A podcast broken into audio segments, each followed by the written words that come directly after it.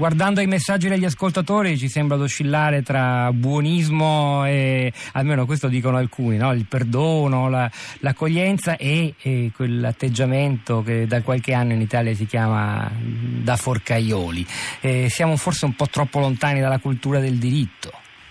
Ma no, è un tema ovviamente difficilissimo che tocca le nostre coscienze, tutti noi che abbiamo vissuto quella stagione, quella stagione che ci ha eh, tragica, ovviamente ne siamo profondamente colpiti, anche noi, anche noi, perché ovviamente quando io ieri ho detto a chi mi chiedeva un parere che uno Stato forte e democratico è uno Stato che non ammette eccezioni e che quindi se il principio della dignità umana è un, è un principio di carattere universale vale per tutti e che quindi uno Stato forte e democratico non può e non deve avere paura di applicare un principio che è quello che io ritengo in modo sacrosanto la Cassazione ha stabilito. E, ovviamente abbiamo avuto anche noi tante lettere di protesta a cui in modo, eh, io rispondo in modo empatico perché non siamo, eh, come posso dire, avversi a che ci sia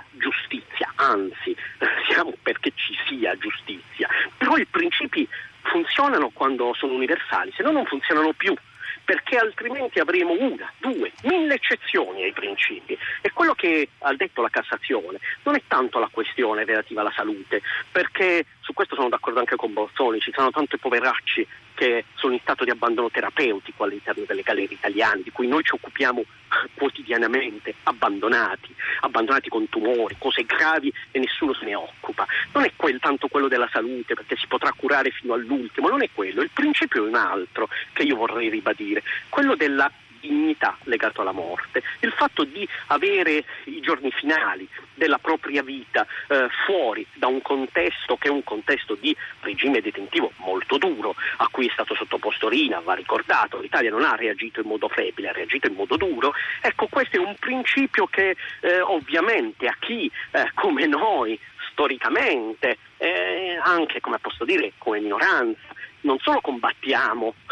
contro le ingiustizie nelle carceri per i diritti di tutti, ma anche ad esempio perché la pena sia totalmente coerente col dettato costituzionale e che per esempio l'ergastolo sia una pena che noi non riteniamo una pena coerente col dettato costituzionale, considerando che lo stesso Aldo Moro, che fu ammazzato, sequestrato e ammazzato dall'IBR, poco tempo prima di essere ammazzato, sequestrato e ammazzato, aveva sostenuto una tesi analoga, cioè che l'ergastolo fosse incostituzionale. Aldo Moro ricorda, era un, ricordo, era un insigne giurista. Un radioascoltatore ha citato Papa Francesco.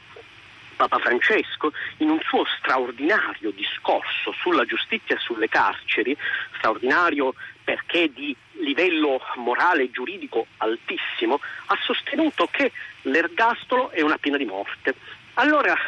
e l'ha detto per tutti, non ha detto salvo le eccezioni, che per l'Italia può essere rina, però ricordo, per un paese eh, dove c'è una dittatura può essere il dissenziente. quindi eh, ha detto per tutti e quindi io vorrei solo che chi sostiene che debba morire in carcere, eh, che lo dice anche con, eh, con forte stato emotivo, eh, però poi non faccia salti logici, perché poi alla fine non è troppo diverso da dire, eh, per esempio, che è ragionevole la pena di morte, cioè di passo in passo possiamo eh, accedere a tesi, eh, a tesi evidentemente non della modernità eh, giuridica. Questo è quello che a noi preoccupa, così come per esempio c'è chi sostiene che ehm, avrebbe diritto alla dignità solo se pentito. Eh, no, la dignità per quanto ci riguarda è una dote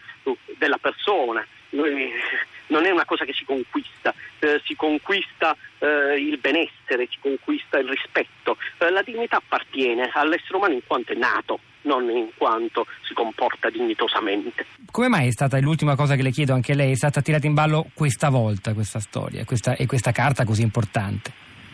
Ah, questo non è, non è, non è facile a dirsi, eh, però eh, il punto è che siamo in una uh, situazione uh, dove non abbiamo uh, chiaro e devo dire non siamo aiutati neanche eh, dalle forze politiche che hanno un po' rinunciato a, a, svolgere la loro funzione pedagogica, la loro vocazione pedagogica rispetto ai corpi sociali, a dare delle indicazioni chiare, dei principi, dei principi che valgono. Uno di questi principi è quello per cui non si deve mai eh,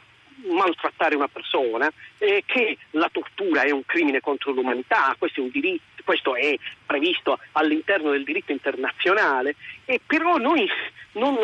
non, non siamo stati capaci eh, e non siamo capaci di metterlo per iscritto. E devo dire che questo lo dico che quando c'è stato il dibattito in Senato sulla tortura, quindi torniamo anche alla vicenda e mettiamo insieme alla vicenda di eh,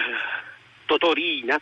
Uh, fra le cose dette, ha detto eh, finalmente eh, quando è stato approvato uh, in Senato c'è chi ha sostenuto finalmente abbiamo un reato con cui potremmo punire i mafiosi che torturano. E beh, non è questo, la tortura è un crimine delle, dei pubblici ufficiali, così è pensato dal diritto internazionale e stiamo anche attenti a sostenere la tesi che la pena serva a far pentire perché la pena non deve servire a far pentire, eh, perché se noi pensiamo che la pena serva a far pentire, attenzione, di passo in passo possiamo anche andare a legittimare la tortura.